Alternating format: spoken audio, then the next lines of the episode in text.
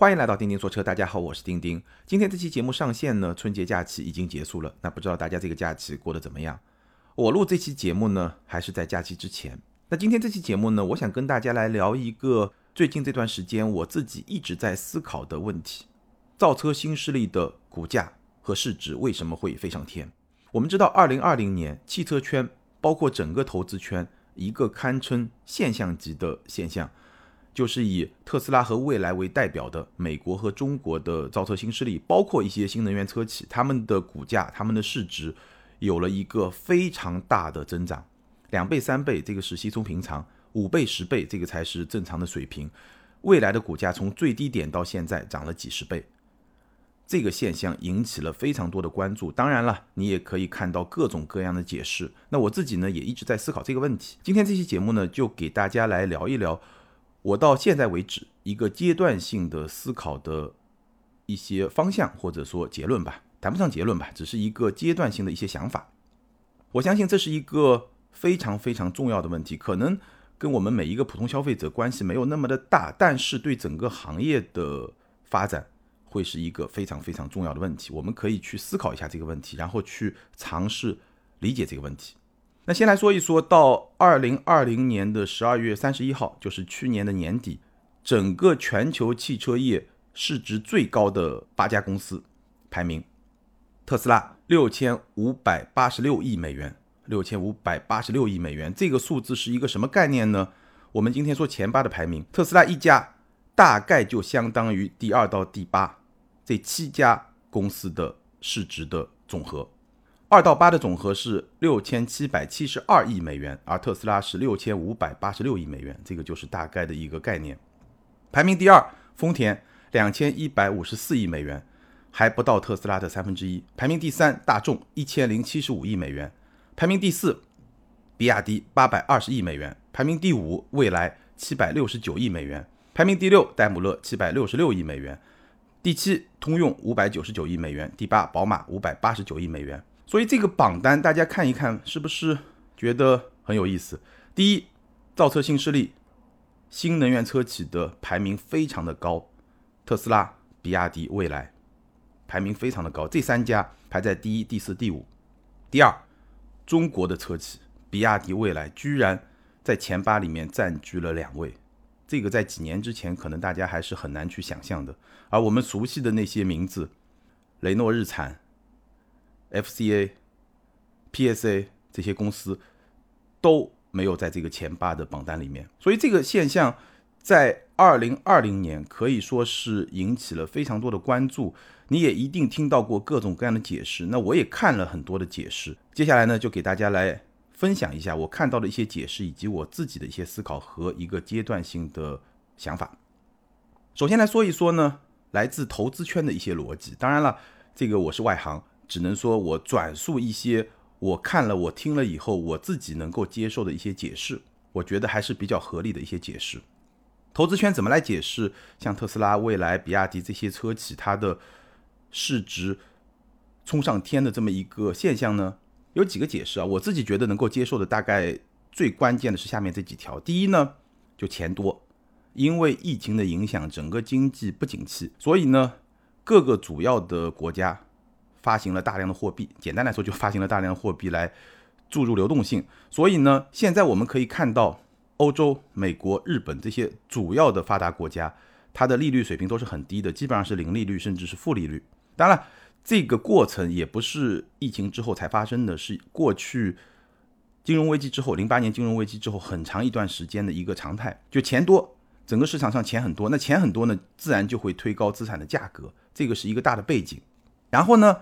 因为疫情的影响，整个经济不景气，所以呢，好的标的公司就更少，钱很多，但是投什么公司呢？大部分公司都受到疫情的影响，业绩在下滑，那我能把这个钱投给谁呢？所以就是钱多，好的标的少，在这种情况下呢，一些头部的公司就成为了安全资产，打引号的安全资产。特斯拉估值很高，未来估值很高，比亚迪估值很高，但是呢，他们多多少少提供了一些确定性。这些头部公司，它多多少少提供了一些确定性，包括美国的很多科技公司，整个的市值也在往上涨。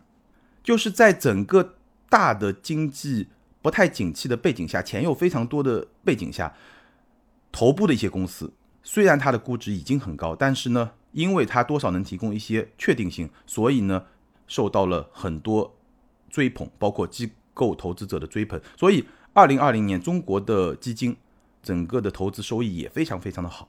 而且你可以看到一个很明显的现象，就是基金抱团的那些头部公司的估值非常的高，但整个市场的估值反而不是很高。A 股市场就是这么一个现实，这个其实跟整个全球的大的逻辑是比较接近的。那这个是经济和投资的一个大的背景。还有一个很特别的现象，也是在这个背景下产生的，就是现在的一些基金，他开始用投一级市场的方法来投二级市场。这个话怎么说呢？我们知道。一级市场就是在简单来说，就是你在上市之前，对吧？风投，包括说 A 轮、B 轮、C 轮这种投资，这个就是一级市场。上市之后到公开市场上去交易，这个就二级市场。那通常情况下，或者说以前呢，一级市场主要是看赛道，就你这个跑道有没有前景，有没有未来，然后看你的增长。二级市场呢，通常会看业绩、看利润，你到底能赚多少钱。但现在的一个逻辑呢，就是用投一级市场的方法来投二级市场，也就是说。你已经上市了，但是呢，我不看业绩，我也不看利润，我还是看你这个赛道有没有前景，我看你的增长是不是足够快。那我们知道一级市场的估值会远远的高于二级市场的估值，因为概念嘛，对吧？还是在一个看概念的这么一个阶段，所以呢，整个的这些头部公司的估值就进一步被推高。那二零二零年很重要的一件事情呢，就是特斯拉。二零二零年，我们知道特斯拉卖了五十万辆车，而且呢，实现了连续的季度的盈利。所以，特斯拉的成功就确认了电动车这个赛道是有前途的，是能赚钱的，而且呢，前景很大，蛋糕很大。一旦特斯拉的成功确认了电动车的赛道之后，那根据一级市场的投资方法，所有的电动车企都分享到了这个赛道的红利，就这个赛道被证明是有效的。是有前途的。那所有在这个赛道上跑的这些选手，都享受到了这么一个红利，所以他们的估值、他们的市值、他们的股价就有了一个非常非常大的一个增长。因为如果电动车取代汽油车这件事情是要发生的，迟早要发生的，或快或慢要发生的。那电动车全面取代汽油车这个市场，可以说对于特斯拉未来这样的。造车新势力来说，可以说这个市场巨大到几乎是无限的，因为现在全球的汽车的保有量是以十亿为单位来计量的。那相比这个市场来说，电动车它的发展，它未来的市场前景确实是无限的。所以呢，在这么一个估值的逻辑下，特斯拉、未来，包括比亚迪、理想、小鹏这样一些造车新势力的股价就全部都上天了。这个是。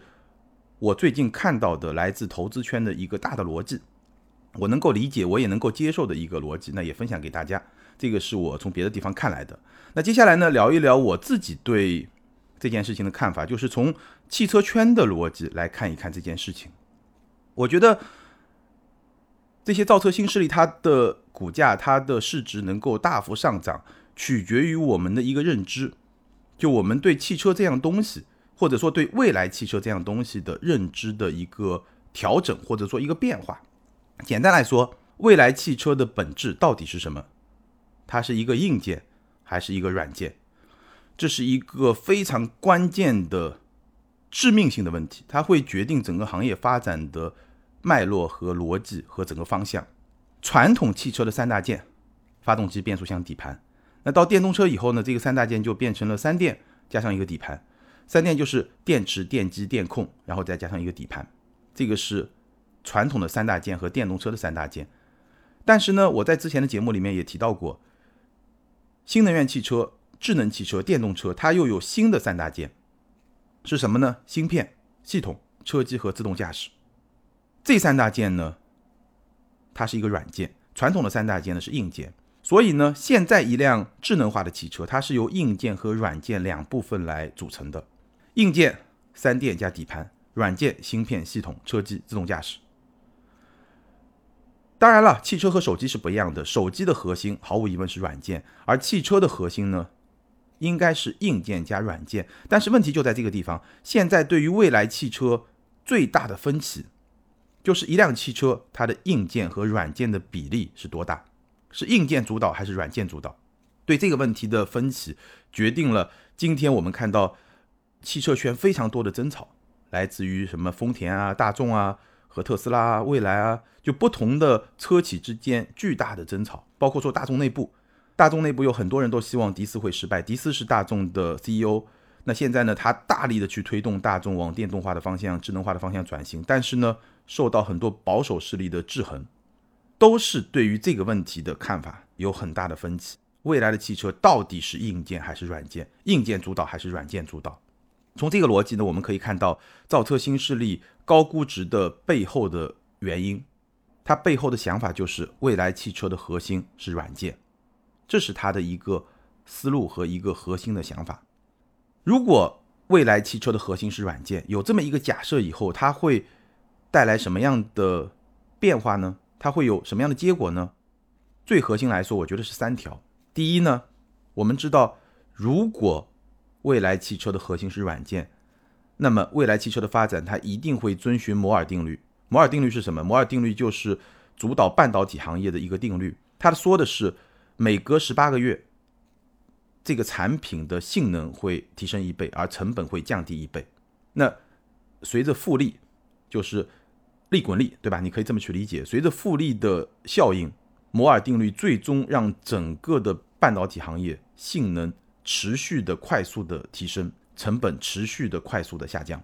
所以，我们从手机这个产品上就看得非常的清楚。那如果说未来的汽车它也能够遵循摩尔定律，意味着它的性能会快速的提升，它的成本会快速的下降，它的产品迭代速度会非常非常的快。什么意思呢？如果说这些都是成立的话，那么电动车的产品力和性价比会快速提升，从而全面的取代汽油车。这个就是说，我们假设未来汽车的核心是软件的话，那么摩尔定律就会决定了电动车对汽油车的取代是必然的，而且会越来越快。我们可以从几个现象大概。看到支持这么一个论断的一些证据吧。第一呢，特斯拉连续降价，特斯拉可以说在很大程度上在验证这么一个逻辑，就是未来汽车的核心是软件，所以你能够看到特斯拉可以连续的降价。从动力的角度来说，汽油车的成本是比较高的。六缸车比四缸车成本高很多，八缸车比六缸车又高很多，十二缸车比八缸车当然又会高很多。从价格你也能够看得出来。但是对于电动车来说，其实成本没有那么高，对吧？比如说我买的 Model 3的高性能版，相比于普通版也就贵了几万块钱，但是性能有非常大的提升。同样的性能放到汽油车，可能都是一百万以上的车才有的性能。所以动力的获取的成本，电动车比汽油车要低很多很多很多。那大家有没有还记得，在今年年初的 Neo Day，李斌说了一个，就未来的汽车不仅要看动力，还要看算力。算力是什么？算力它一定是符合摩尔定律的，它一定是遵循摩尔定律的。因为算力这个东西就像手机芯片一样，对吧？它整个的性能的提升是会非常非常的快，然后成本会不断的降低，这个是我们已经看到的。这部分它一定是遵循摩尔定律的。比如说。大家不知道有没有注意到一个新闻？二月五号，就前两天吧，特斯拉召回了部分进口的 Model S 和 Model X，召回干嘛呢？就是更换它的存储卡。我不久之前拍了一个视频，做了一个测试，就是跑了十万公里以后的特斯拉 Model S，它的续航还能有多少？那这个视频呢，过年期间会发，有兴趣的朋友也可以去找来看一看。那我不想说这个啊，节目里面，我想说的是，那辆十万公里里程的 Model S。我遇到的最大的问题就是它的车机非常的卡，而且有一次死机了，彻底死机了，需要下车锁车，把车机完全关掉，然后再重新启动。所以呢，这个就是电动车、智能汽车它在长期使用以后会遇到的一个问题。但是呢，特斯拉的这次召回就是针对这么一个现象，它去更换存储卡，那以后还可以更换什么芯片？是不是可以？应该也可以吧，对吧？那这样一来的话。如果算力的成本不断的在降低，那这样一些电动车、智能化的汽车，它的包括这些更换、包括升级换代，它整个的性能的提升和成本的降低，这是一个非常明显的趋势，对吧？我说的这些事情，其实大家就能够看到，有一些证据确实能够去支持未来汽车的核心是软件，它是遵循摩尔定律的，这是第一点。第二点，如果未来汽车的核心是软件，那意味着什么呢？那意味着未来的汽车公司的盈利能力会非常非常的强，因为软件的利润率比硬件要高很多，这个是一个市场的现实。比如说，汽车行业的利润很少超过百分之十，汽车行业的利润很少超过百分之十。我印象中，汽车行业利润率最高的公司是保时捷，保时捷可能也是唯一一家利润率能够超过百分之十的汽车公司。丰田的盈利能力是很强的，比大众要好很多。我印象中好像是百分之七、百分之八这么一个水平，大众可能只有丰田的一半。就汽车行业，它整个的盈利能力是没有那么高的。汽车行业的利润很少超过百分之十，而苹果的利润可以超过百分之二十。这个就是科技公司和汽车公司的差别，就是软件盈利和硬件盈利的差别是不太一样的。我们同样可以看一个例子，比如说 Autopilot，特斯拉的自动驾驶 Autopilot，它的硬件都是预埋的，也就是说，你买了二十四万九千九的那个最便宜的 Model 三，这辆车上的自动驾驶的硬件和你买一个 Model 三的高性能版，买一个 Model Y 的高性能版，自动驾驶的硬件是一模一样的。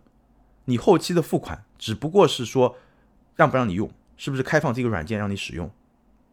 那不久之前呢，特斯拉又把 FSD，就是它的全自动驾驶六万四千块钱的一个配置呢，又一拆为二，中间拆出来一个叫 EAP，三万两千块钱就一半的价格。那这个 EAP 呢，官方的说法好像是叫什么高级自动辅助驾驶，什么意思呢？简单来说就是现在在特斯拉上能够实现的自动驾驶的功能。EAP 都有，EAP 是现货。那未来的有一些功能呢，EAP 没有，FSD 才有，就全自动驾驶才有。这个就相当于是我把我的所有的能力一分为二，现在已经有的对折卖给你三万二，未来你要继续能够升级，那就贵一点六万四。那这么一件事情，其实说明什么呢？说明在 Autopilot 整个体系里面，硬件的成本是没那么高的。二十四万九千九最便宜的车，我硬件直接帮你装好。我靠什么赚钱？我靠软件来赚钱，而且六万四这个价格占车价的比例是很高的，哪怕是三万二这个价格占车价的比例也是比较高的。而且呢，我自己的预计啊，最快今年，而且很有可能是今年，最晚明年，特斯拉一定会推出非一次性买断的自动驾驶的服务。也就是说，比如说每个月一百美元，六七百块钱，然后你要用你就开通，不用你就关掉。这个就跟我们什么腾讯视频啊、爱奇艺视频买会员费是一样的，就不再一次性的六万四、三万二卖给你，而是每个月来租，按需租用。这个模式一定会推出。未来其实，在 Neo Day 上已经公布了这么一个模式。未来呢，在以后它会是每个月六百八十块钱，我没记错的话，这个其实挺合算的。我相信开通这个服务以后，会有很多用户选择按月付费这么一个模式。那 FSD 它的净利润率是非常非常高的。我看到的券商的报告，基本上大家比较一致的观点就是 FSD 的净利率会超过百分之五十，超过百分之五十什么概念？净利率超过百分之五十，这个就是软件行业才有的一个特点。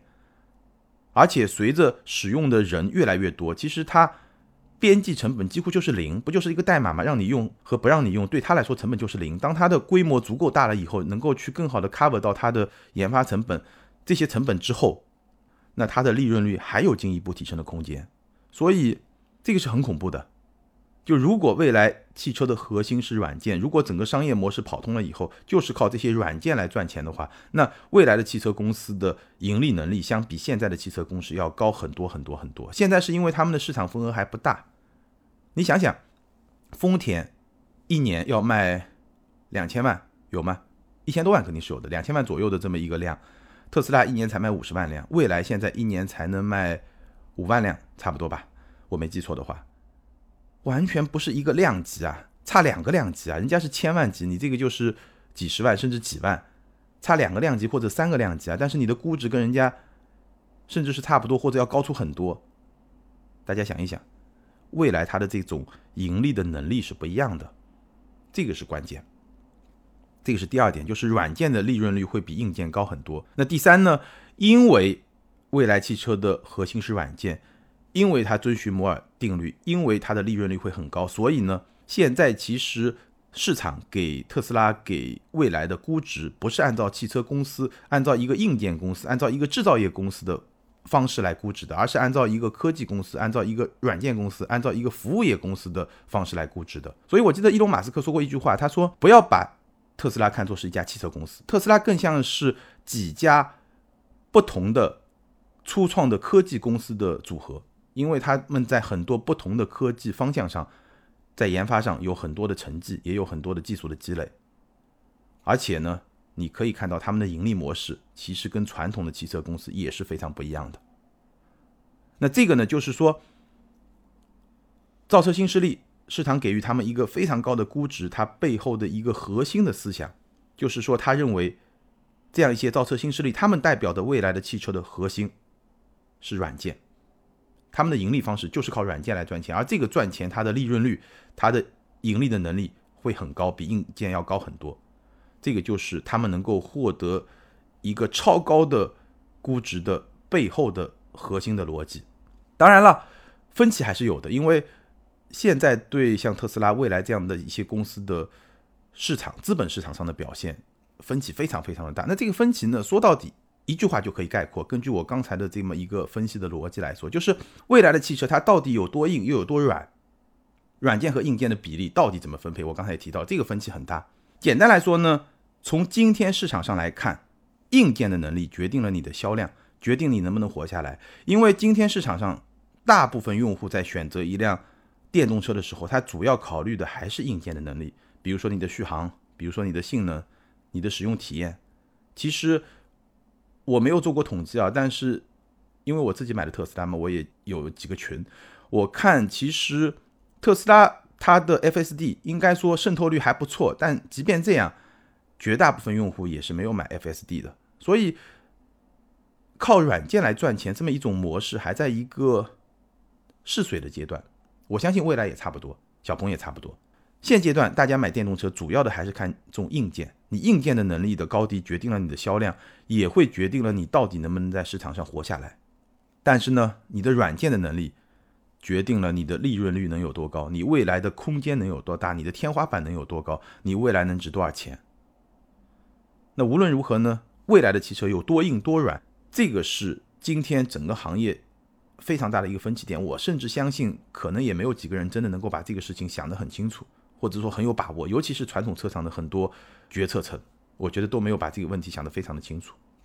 短期内呢，硬件是软件的基础，因为有规模才有未来。软件盈利，我刚才说利润率很高啊，这些都是建立在很大的规模基础上。因为软件的特点就是。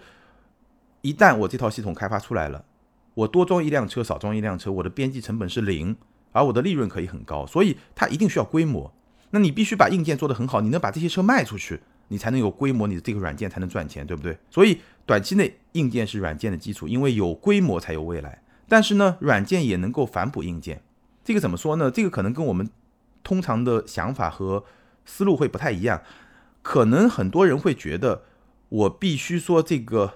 硬件要非常大的规模，非常大的装机量，然后我再开始赚钱。其实呢，也不完全是因为今天资本市场非常的发达，而且我刚才说了，市场上的钱很多。你通过资本运作，比如说像未来它的电池租赁服务，包括说它马上要推出的自动驾驶的租赁服务，都能够通过资本运作带来很大的现金流。它可以把这个业务直接包出去，然后重新去估值卖给资本市场，这个都是可以的。所以未来也好，特斯拉也好。他们可以通过软件，只要他把这个商业模式跑通以后，他这部分就可以帮助他获得非常大的现金流。所以硬件在初期是一个基本，但是呢，随着整个的规模的不断的扩大，软件的这个价值会快速的提升。这个大概就是两者之间的这么一个关系。当然了，这么一个特点也决定了现在电动车、新能源汽车。它最大的一个风险点在什么地方呢？就是硬件的问题。就你这个硬件到底有没有问题？所有的盈利模式，所有的利润的这种获得，都是建立在硬件的基础之上。有硬件才有软件嘛。所以你会看到这些造车新势力，它的硬件一旦出现问题，股价就会跌；如果硬件没问题，股价就会涨。比如说理想底盘有问题，硬件出问题，那它就会受到影响。未来电池自燃。有问题就会受到影响，特斯拉自然也会受到影响。但是如果硬件一切顺利，或者说在不断的优化、不断的成熟这么一个过程中，那它整个的股价的上涨几乎就是没有天花板。硬件是这样一些造车新势力它面临的一个最大的风险点，但是呢，确实随着他们的发展，随着技术的成熟、不断的完善，硬件问题也在被不断的解决。这就是我们现在面临的一个局面。好，那最后总结一下关于这个问题我的一些观点吧。我还是再次强调，这个只是我暂时性的观点，可能一个月以后我就不是这个观点了。这个没办法，因为这个部分电动车、智能汽车这一块确实发展的非常的快。我其实跟大家一样，也是在不断的学习，在体验、在试驾、在研究、在学习，在这么一个过程中，所以呢，我会把很多我阶段性的一些想法来跟大家分享，大家呢一起来学习，一起来讨论，好吧？那如果我会更新我的一些想法。有些想法可能过一段时间我觉得不对，那我也会在节目里面实时的跟大家来更新，进一步的分享我最新的想法。那我现在阶段性的想法呢？第一呢，我认为在 L 四和 L 五级别的自动驾驶实现之前，L 四就是在特定场景下的完全自动驾驶，L 五就是在所有场景下的完全自动驾驶。那在 L 四和 L 五实现之前，我认为对于一辆汽车来说，硬件和软件都非常的重要。但是呢？如果 L 四和 L 五实现了，那么软件会逐渐的占据主导地位。我甚至觉得到那一天，车评人这个行业可能也不存在了，或者至少它的规模会大大的缩水。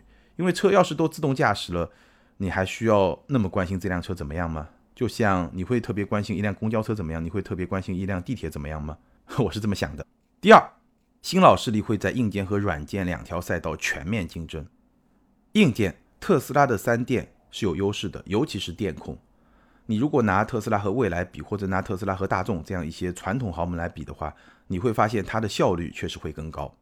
那传统豪门呢，他们的机械素质、他们的制造品质是有优势的，所以在硬件上可以说是各有优势。软件方面呢，整体来说造车新势力相对领先，这个也是不争的事实。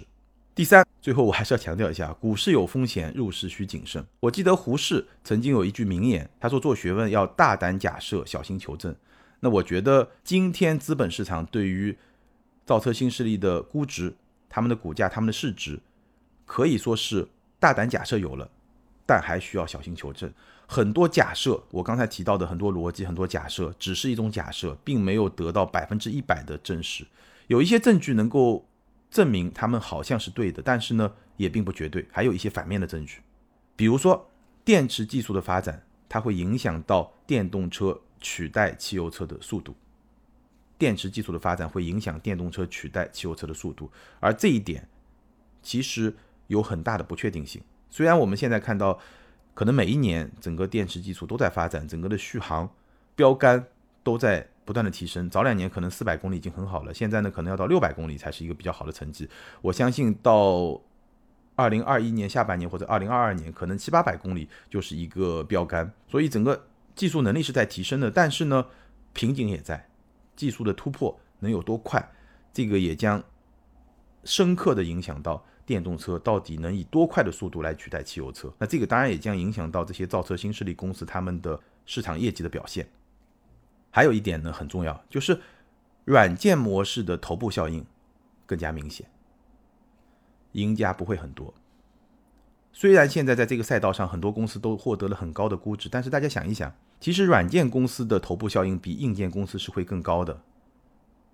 你随便想一想，汽车那么多造车公司，中国有那么多的造车公司，美国倒没那么多，中国特别特别的多，但是中国真正。有一定市场份额的手机公司有几家？有几个品牌？华为、小米、OPPO、vivo，真的没有很多。造车公司比手机公司要多得多得多。说明什么？说明硬件它的头部效应其实反而没有软件那么高。真正能靠软件来盈利的，永远都是最头部的那几家公司。所以不是所有的今天很风光、股价很高的那些公司，它最终都能够走上。市场期待他们能够走上的那么一条赛道，或者说占据那么一个很高的生态位，所以这些都是风险。好，以上就是我对这个问题的阶段性的思考。那很多的观点跟大家来分享，也欢迎大家在评论区留言评论，大家一起来探讨。我还是那个说法，就是这些新事物我也在一个持续的学习和接触的过程中，这个也是我在现阶段我必须要买一辆电动车的一个很重要的动因。那说到这儿呢，顺便做一个小预告吧。最近呢，过年期间吧，或者过年之后，很短的一段时间之内呢，我打算拉一个咱们听友中的电动车车主的群。当然了，如果你对电动车很感兴趣，你也可以加这个群。那如果你有兴趣呢，你可以加钉钉小马家的微信，然后呢跟他说你想入这个群。如果报名的群友、报名的听友到一定的数量以后呢，我就来拉这个群，因为我应该是可以在大年三十的前面一天提到我那辆特斯拉的 Model 3 P 高性能版，那我也会持续的输出一些内容，关于这辆车我自己。使用的一些体验，包括说关于电动车的很多体验。因为最近这段时间，咱们在节目里面也聊了很多电动车，我包括拍视频也拍了很多电动车。那这一块呢，也是我自己持续会学习的一个方向，而且非常明确。我觉得也有一点点荣幸的感觉啊，在我的现在这么一个工作状态下，职业生涯中吧，可以这么说吧，正好赶上整个汽车行业一百多年来从未有过的一个大变局。我相信，等我退休的时候，汽车市场的状态跟大家现在看到的状态，跟十几年前我刚进入这个行业时候的状态是完全完全不一样的。